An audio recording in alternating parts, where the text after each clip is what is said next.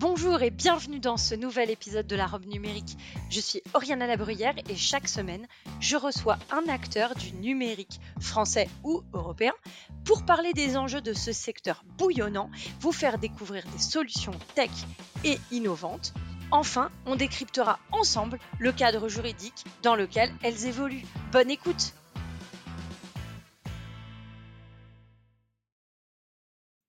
Bonjour et bienvenue dans cet épisode de la robe numérique. On va parler de la question de la détection de l'attaque. Alors vous allez me dire, mais la détection de l'attaque, on pourrait avoir deux types de détection. Une détection euh, d'événements sur les machines, l'EDR, une version euh, modernisée des antivirus, ou bien l'analyse des flux, et c'est cette question qu'on va aborder aujourd'hui avec Sesam IT. Alors, l'analyse des flux, c'est quoi? C'est le Network Detection and Response. Donc, vous voyez le NDR un peu partout.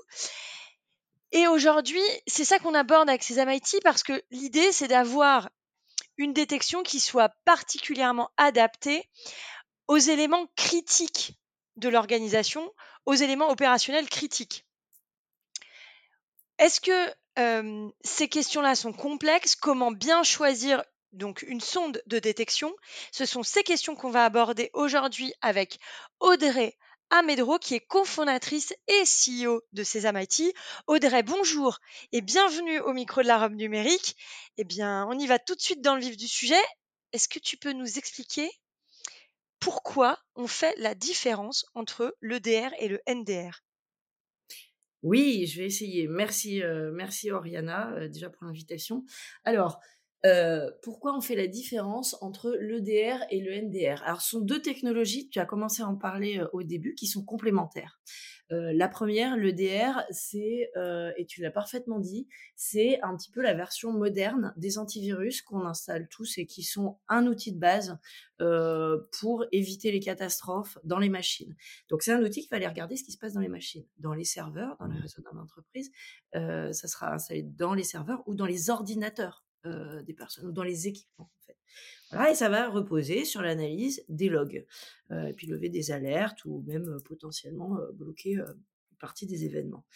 Le NDR, là, on n'est plus dans les machines, mais on est dans les tuyaux entre les machines, en fait. Donc, on va être dans les, on va regarder tout ce qui passe dans les flux à l'intérieur du réseau de l'entreprise ou de l'organisation. C'est très intéressant. Pourquoi? Alors déjà parce qu'on ne voit pas la même chose qu'à l'intérieur des machines. Là, on va regarder les flux qui rentrent, qui sortent euh, dans les réseaux, et puis on va regarder aussi les flux qui sont entre les ordinateurs, donc des communications inter, inter-utilisateurs.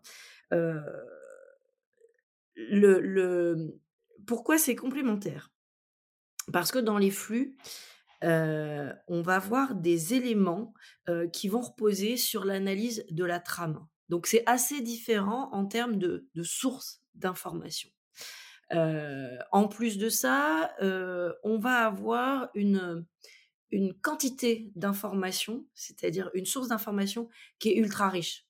Parce que dans la trame, on voit tout. Hein. Qu'est-ce qui se passe, quand, comment, avec quel protocole, quelles métadonnées, etc. On a même le contenu. Donc on voit absolument tout. Il faut juste savoir ce qu'on va aller chercher. C'est ce que tu disais après. Ce qui est important, c'est de se concentrer sur ce qui est critique pour chaque, euh, pour chaque organisation.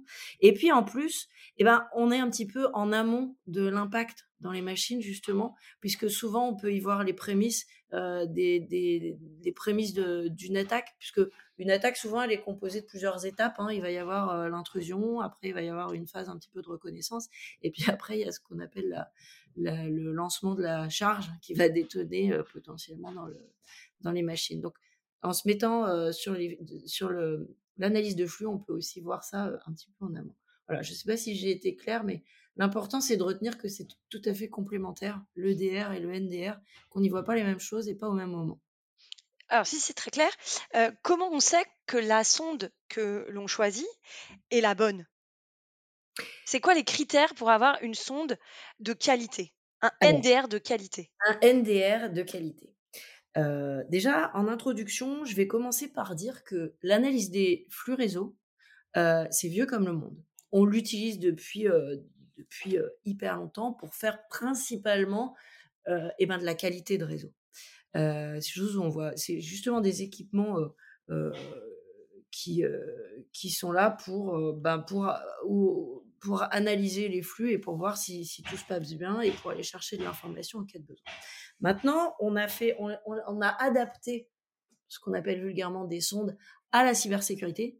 Et là, on est passé sur le, dans le monde du NDR. Alors, dans le monde du NDR, maintenant, il y a deux grandes familles. Euh, alors, c'est pas moi qui invente, là, c'est euh, catégories qui ont été euh, créées par le. Et, la dénomination a été euh, proposée par le Gartner. C'est les deux grandes familles, c'est la famille de la black box et la famille de, de type Hunter. D'accord Des outils plus Hunter. La black box, c'est le NDR, alors qui va analyser les flux réseau, mais qui va les interpréter en, en utilisant principalement et presque exclusivement l'intelligence artificielle.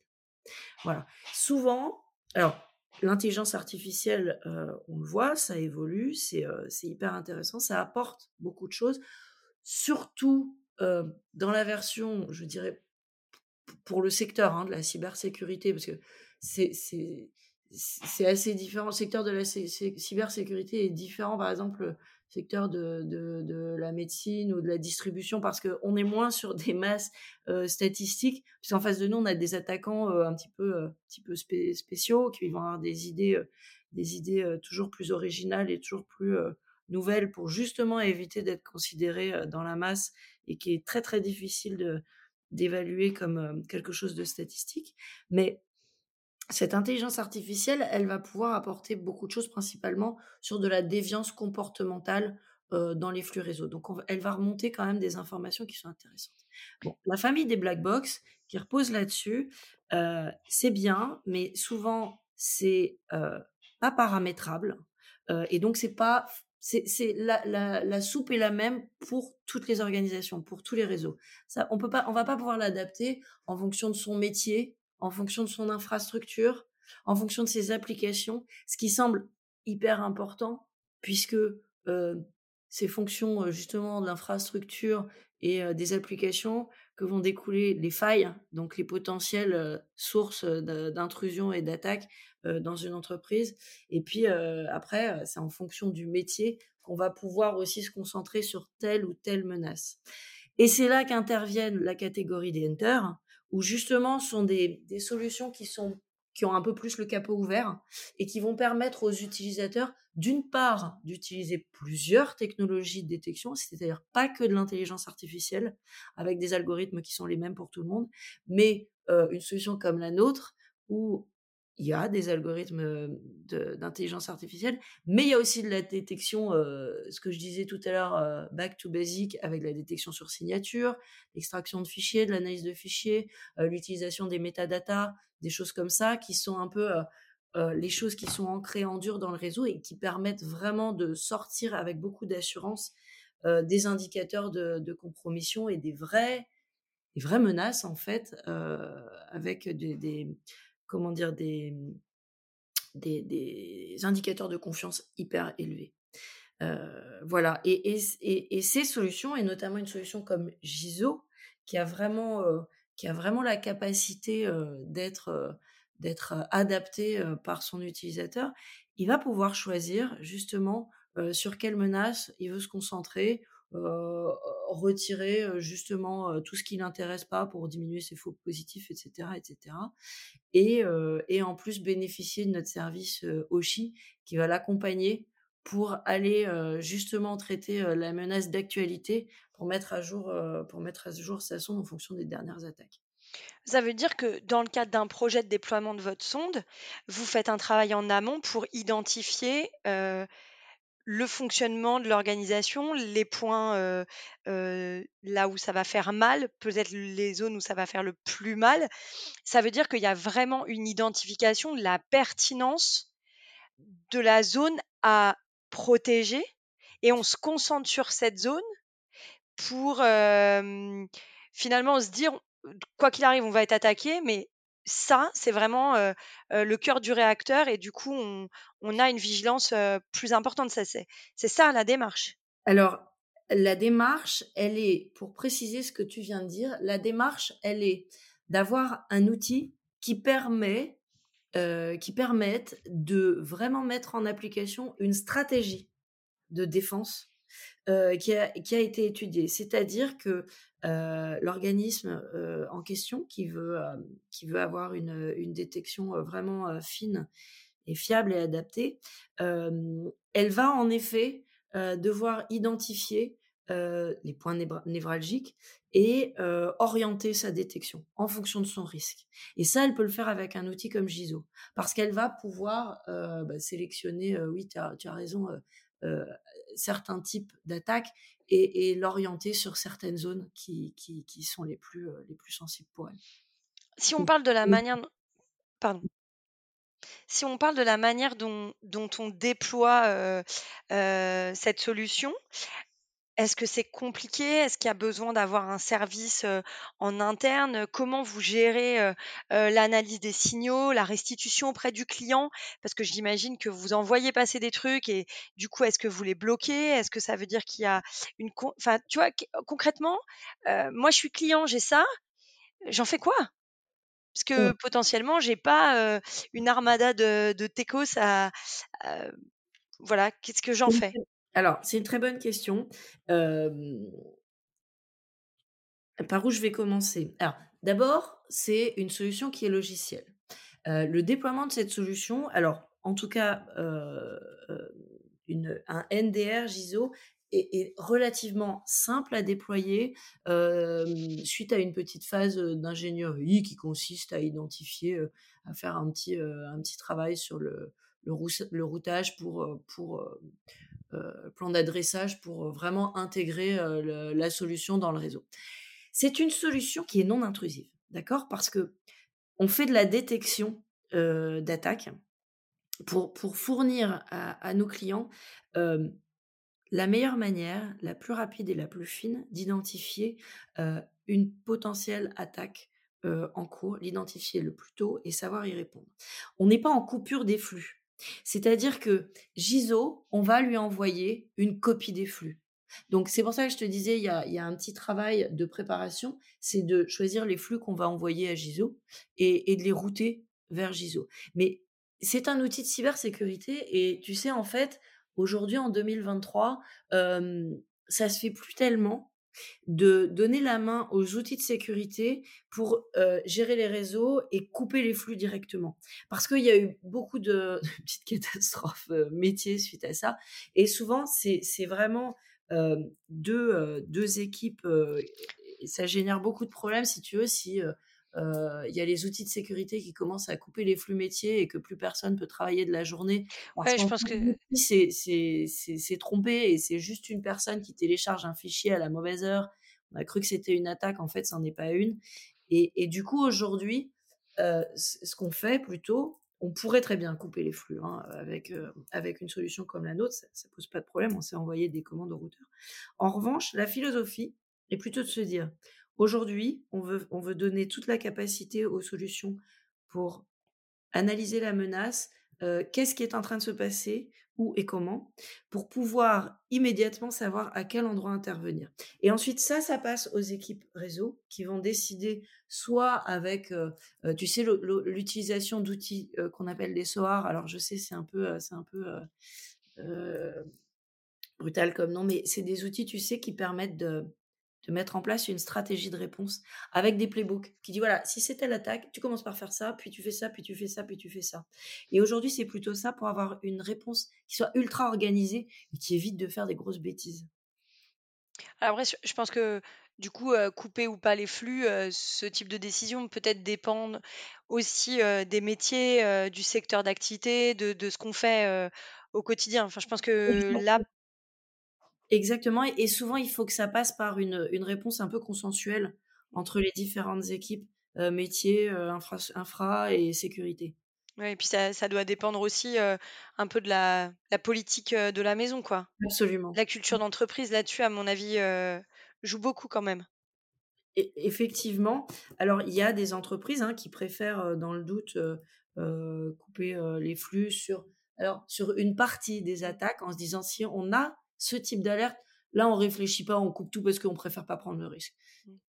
ça pose pas de ça pose pas de problème. C'est des choses que, qui, qui, sont tout à fait possibles. Maintenant, ce sont plus les outils de cybersécurité qui prennent directement l'initiative de, de, faire ce genre. Oui, ce, que, ce que tu dis, c'est attention à l'automatisation d'un arrêt euh, d'un flux et laisser la main à l'humain de l'arbitrage. En fait, l'outil remonte l'info et l'humain décide d'arrêter ou pas. C'est ça que tu dis. Exactement. Exactement. finalement, l'humain, euh, c'est le plus fort. Hein. Alors, dans la cybersécurité, pour le moment, on n'a pas trouvé mieux que l'humain. Alors, faut pas oublier que, enfin, c'est ce que je te disais tout à l'heure, il y a, y a, les attaquants un peu euh, de masse, euh, tu sais, euh, qui vont utiliser des ransomware as a service, effectivement, qu'on peut détecter. C'est pas forcément ultra sophistiqué. Donc, on peut les détecter justement avec de l'intelligence artificielle ou avec des processus comme ça. Mais la, vraie cyberguerre, aujourd'hui, elle se passe avec des groupes qui sont étatiques et, les, hackers qui sont à la tête de ces groupes sont, sont des personnes ultra créatives, ultra intelligentes et, et qui, elles, évidemment, passent à travers les mailles des filets de l'intelligence artificielle. Hein, mais c'est de ces personnes-là dont il faut se méfier. C'est pour ça qu'il faut toujours un petit peu être à la pointe et observer observer ce qui se passe dans, le moindre détail. Dans le cadre des rapports que vous remontez, je sais pas, tu vois une typologie d'attaque chez un client, ça, ça fait une alerte pour le bénéfice de tous les autres? Alors, tout à l'heure, il y a. Alors, ça, nous, ça concerne euh, tout particulièrement euh, euh, Giso. Giso va travailler sur les flux de l'entreprise. En revanche, ces flux sont traités dans l'entreprise. Parce qu'en fait, c'est la propriété de l'entreprise. On ne les fait pas remonter chez nous. D'accord? Donc, l'attaque d'une entreprise va pas être partagée avec une autre. Nous, notre organisation, c'est d'être en veille avec à la fois les entreprises et puis l'actualité, hein, puisque dès qu'il y a une attaque qui sort, en général, il y a, une forme, tu sais, de, communauté qui, est, mise en place avec partage d'informations sur des IOC, sur des méthodes, etc. donc nous, on va récupérer ces informations par nos clients parfois, mais aussi beaucoup par des, des sources de threat intel public et privé d'ailleurs. On a des sources professionnelles et puis on a des sources publiques. Et nous, on va compléter ces informations en faisant du renseignement et en allant euh, essayer de comprendre le plus possible comment est organisée la dernière attaque en cours. Parce que en général, euh, une attaque, euh, c'est plus complexe que ce qu'on que ce qu'on pense et c'est une succession de processus, une attaque. Donc nous, on essaie de comprendre par où ça passe, comment, quelles sont les tactiques, les techniques, etc. Et on les transforme en langage réseau. Ce qui nous permet d'établir des sets de détection. Ça va être des cartouches, en fait, qu'on va pouvoir donner à nos clients qui vont les, les, enregistrer dans Giso. Et du coup, Giso va être prête à détecter euh, la nouvelle attaque, euh, euh, le nouveau, du nouveau groupe, enfin, du nouveau groupe, du groupe qui a trouvé une, une nouvelle méthode pour pour exploiter une faille qu'on connaissait pas encore, etc. Et, la détecter. Et la détecter, c'est ça qui est intéressant, dès les premières phases. Oui, dès le, démarrage, en fait. Dès le démarrage, voilà, dès les prémices, on peut avoir. en fait, grâce à Giso, on voit, on voit l'évolution dans la phase d'attaque. Donc on peut voir que c'est en phase 1, phase 2, phase 3, ce qui donne un petit temps d'avance pour se dire, en effet, là, il y a potentiellement euh, ce type d'attaque à cet endroit. Et ça donne un petit peu de temps pour aller, euh, pour aller investiguer et voir ce qu'on peut faire euh, au plus tôt. Quoi. Mmh. Ok. Aujourd'hui, vous, vous êtes distribué ou vous avez des clients en direct? Les deux, mon capitaine. ok. Et, et tu, vous calculez le, le, je te demanderai pas de tarif, mais vous calculez le, prix par rapport au nombre de sondes installées, par rapport à l'actif, par rapport au nombre d'incidents identifiés? Alors, nous, c'est très simple. C'est évidemment au nombre de sondes installées, et ensuite on a des grosses sondes et des petites sondes. Très bien. Et les grosses sondes et les petites sondes, ça va dépendre non pas du nombre d'incidents, parce que ça c'est ingérable et ça donnerait beaucoup d'obscurité dans le, pour le but. Un gros aléa. Mmh. C'est un gros aléa. Euh, donc nous, c'est en fonction du, trafic euh, qui est, euh, qui est analysé par la sonde. Donc elle a une capacité, cette sonde, c'est pour ça qu'il y a des petites et des grosses. soit elle peut, elle peut analyser de depuis, heu, 50 mégabits par seconde. Donc tu vois, un trafic, sur, dans une entreprise, qui a, heu, 100, heu, 200 postes clients, ça fait ça, dans le pire des cas, s'il y a beaucoup de visio et cetera. Et puis en revanche, on peut on a des sondes qui vont être capables de gérer en en flux continu 40 gigabits par seconde. Donc là, c'est pour des des des sujets un petit peu plus, heu, un petit peu plus costauds, mais heu, du coup, c'est ce qu'on appelle les grosses sondes. Voilà. OK, très bien. Je j'ai ouï dire que vous recrutez. Ah ouais. On n'en parle pas souvent, heu, dans le podcast, mais mais quand même, ça me paraît important parce que c'est tendu là sur le marché, heu. C'est tendu, c'est tendu. Eh oui, Vous oui. recrutez vous recrutez quoi si on peut en parler? Parce que du coup, vu que vous avez une grosse, heu, une Avec grosse actu là-dessus, oui, tu peux avec nous grand donner quelques postes là? On vient ouais, ouais. En plus, on vient de faire une, une belle levée de fonds avec, avec des acteurs, heu, français. On est aujourd'hui, on est une équipe de 40 personnes. Alors, heu, bon, je te le cache pas, on est encore au on est au stade où c'est encore une, belle boîte d'ingénieurs, heu, Sesam IT. Donc il y a une équipe de tech, qui est géniale, des gens passionnés, et très agréables. On cherche évidemment, hein, des commerciaux, des avant-ventes, mais on cherche aussi, heu, des développeurs C++, heu, appel à la population là, hein, des développeurs C++, heu, des développeurs, PHP, Angular, des admin 6, heu, voilà, des des ingénieurs, support. Qu'est-ce que je peux dire aussi? Des web designers, OK, et des technico-commerciales. On n'en a jamais assez. OK. Heu, donc ouais, heu, vous recrutez sur l'intégralité du périmètre de la de de l'organisation en fait? Oui, oui, en oui. en résumé? En résumé, heu, il y en a pour tous les goûts. Donc on cherche, et ben, des gens, des gens motivés qui ont envie de partir dans un nouvel dans un dans un challenge, motivant, pour aller, décrocher la lune. C'est une, belle, c'est une belle aventure, une belle, heu, un bel objectif. Alors tu veux nous parler un peu de cette levée et et tout, heu? Et ben, écoute, pourquoi pas? C'est un sujet, heu, qui est très à la mode en ce moment, donc c'est une belle levée en plus. C'est une belle levée, et c'est une levée qui arrive à un moment où, alors tu sais, c'est ce que je te disais auparavant, nous on est quand même, une boîte avec une philosophie assez, heu, assez ingénieure. Donc on a passé nos 4 ans, heu, de R&D, heu, un peu à la cave et en sous-marin, pour, pour mettre au point vraiment une solution enfin, tu vois, pour qu'elle soit sèche avant de sortir sur le marché. On a obtenu une qualification ANSSI puisque la la la solution est est qualifiée par, heu, par l'ANSSI. Ça veut dire qu'elle est recommandée, heu, pour être utilisée, heu, notamment par les opérateurs, par les entreprises et les administrations les plus critiques du pays. Les OIV, ça veut dire opérateurs d'importance, vitale, et dans leurs réseaux les plus critiques et du coup, on a commencé à commercialiser, notre solution, fin 2021 et finalement 2022 a été, ben, l'année de l'année de La consécration? de enfin, la consécration, je sais pas, mais un peu l'heure de vérité en tout cas et heu, on on savait pas trop, heu, comment, la solution serait perçue par les par le marché et reçue et écoute, ça s'est vraiment très bien passé. On a eu une première année de commercialisation où on a atteint directement la rentabilité avec un EBITDA positif et cetera et cetera, heu, des clients contents. Le le NDR, je pense a a une, a de belles perspectives, heu, parce que je crois qu'opérationnellement, il répond à beaucoup de à beaucoup d'attentes, heu, que ce soit, heu, nos clients entreprises ou alors nos partenaires, tu vois, SOC, MSSP.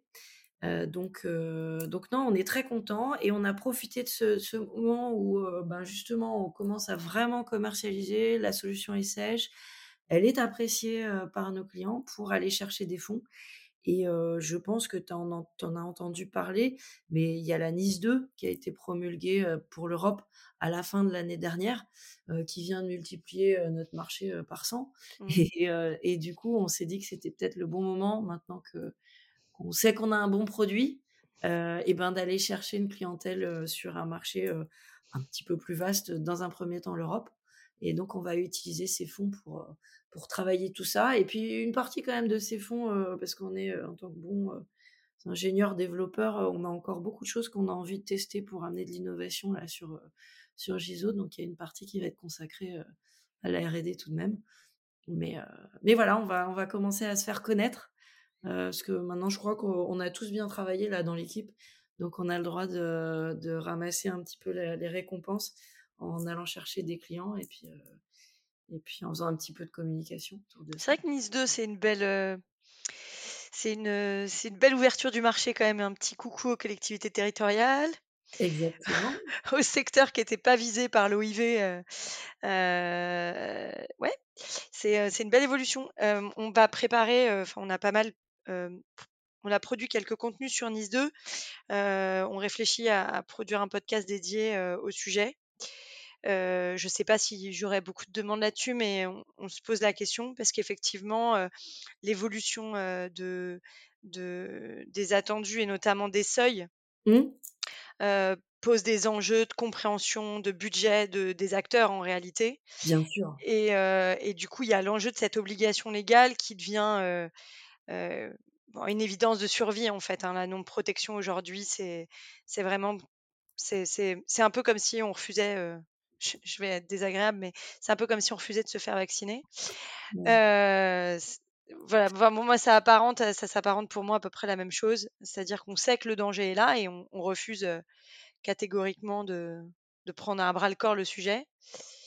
Euh, Exactement, je pense qu'on peut, on peut plus trop se cacher. Et la philosophie de la Nice 2, qui est carrément une, là, là toute l'Europe est embarquée dans ce, dans ce concept, elle repose vraiment sur les mêmes préceptes que la loi de programmation militaire.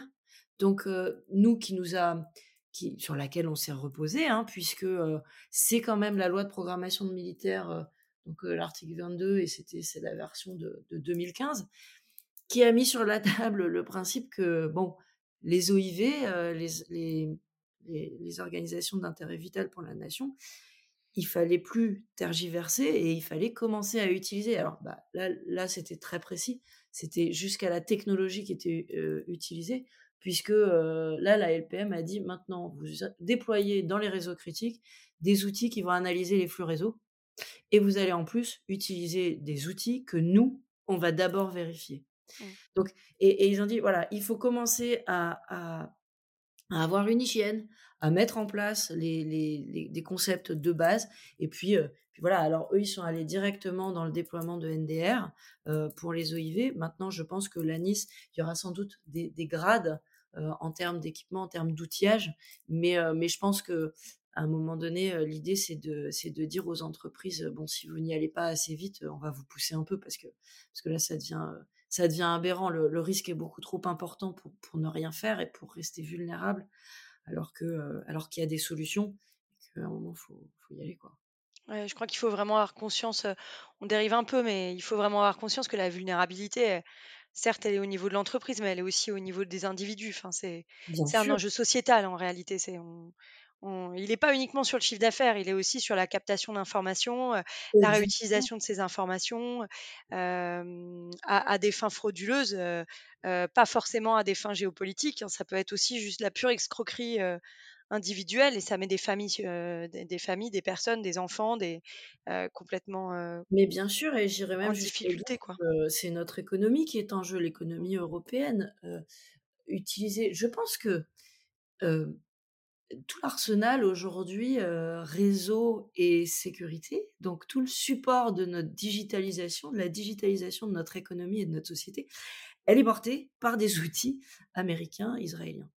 Bon, fine, euh, s'ils sont bons providers, mais je pense qu'à un moment donné, il faut commencer à se poser des questions sur cette, euh, sur cet état des lieux, parce que ben le backdooring, c'est pas du tout une légende. Moi, je viens du monde de l'interception légale de télécommunications, donc d'outils pour faire, tu sais, les écoutes téléphoniques dans les réseaux. Alors moi, j'ai travaillé sur les... Personne fait ça, qu'est-ce que tu dis? Comment? Personne fait ça. ça n'existe pas. si, si, tous les, Alors, tous les pays démocratiques imposent à leurs opérateurs heu, télécoms pour avoir leur Mmh. licence, Mmh. heu et ça, c'est pas du tout un secret, hein, pour avoir leur licence, d'opérateur, de mettre à la disposition du gouvernement, des capacités pour, tu sais, pour, pour réaliser des écoutes. Mais attention, pas des écoutes sauvages, des Mmh. écoutes Oui, c'est très encadré, oui, bien sûr. par, des commissions rogatoires et Mmh. cetera et cetera. C'est pas dans le c'est pas de de des interceptions sauvages, hein. Mais heu, mais ce qu'on sait, c'est que depuis, heu, très, très longtemps, ces solutions-là, typiquement, heu, on a vu très tôt que, heu, ben, les équipementiers, heu et ben, ils aimaient bien mettre des petites, heu, backdoors, sur ces trucs-là, parce que ça leur donnait accès à tout. Et il y a même des des providers qui ont été blacklistés de certains pays. Alors là, je donnerai ni nom, heu, ni nom de pays, ni nom de provider, hein, mais mais c'est pas une légende, ça existe, et voilà et ça ça existe probablement également sur, les outils réseau. Bah, il y a eu tous les toutes les suspicions, heu, toutes les histoires autour de Huawei, mais voilà, là, on en ça a été ça a été dit ouvertement parce qu'ils étaient chinois, mais ne nous faisons pas d'illusions, heu, n'importe quel, fournisseur peut être soupçonné, qu'il soit chinois, Oui, bon là, c'est la question. Là, on c'est aussi des allemand. ouais, voilà, c'est des questions géopolitiques qui fait qu'on en Ex montre du doigt parce que parce que parce qu'on a des alliés. Enfin, c'est bien plus compliqué que le simple, règlement de compte, voilà. exactement. Mais mais néanmoins, je pense que c'est une raison c'est la raison pour laquelle il faut prendre conscience que tous ces équipements et ben, il faut commencer à les choisir parmi nos parmi nos bah, les pays alliés, les vrais pays alliés, quoi. Et et voilà, l'Union européenne, c'est ça aussi, c'est On de pourrait faire un podcast, complet sur la notion de vrai pays allié. Je pense là, aurait énormément de choses à se dire, tu vois? Parce que je sais pas ce que c'est vrai pays allié, mais en tout cas, en fonction du moment, ça ça varie. C'est parfois à géométrie variable. Hem, en tout cas, c'est vraiment des sujets passionnants et je te remercie d'apporter cet éclairage parce que c'est vrai qu'on le fait assez peu, heu heu, on on rentre assez peu dans ce type de de considération et et et ça permet aussi de comprendre les enjeux derrière la tech, heu et derrière, la cybersécurité, qui sont des enjeux qui dépassent les entreprises, mais qui, toutes mis bout à bout, en fait, sont des enjeux étatiques, géopolitiques, de sécurité intérieure, Ouais. des enjeux individuels aussi, Ouais, économiques de de heu, mmh. heu, voilà. On arrive à la fin du Faut se podcast. tenir les coudes, exactement. Exactement, faut se tenir je suis d'accord. À quoi as-tu envie de dire non aujourd'hui? Oh!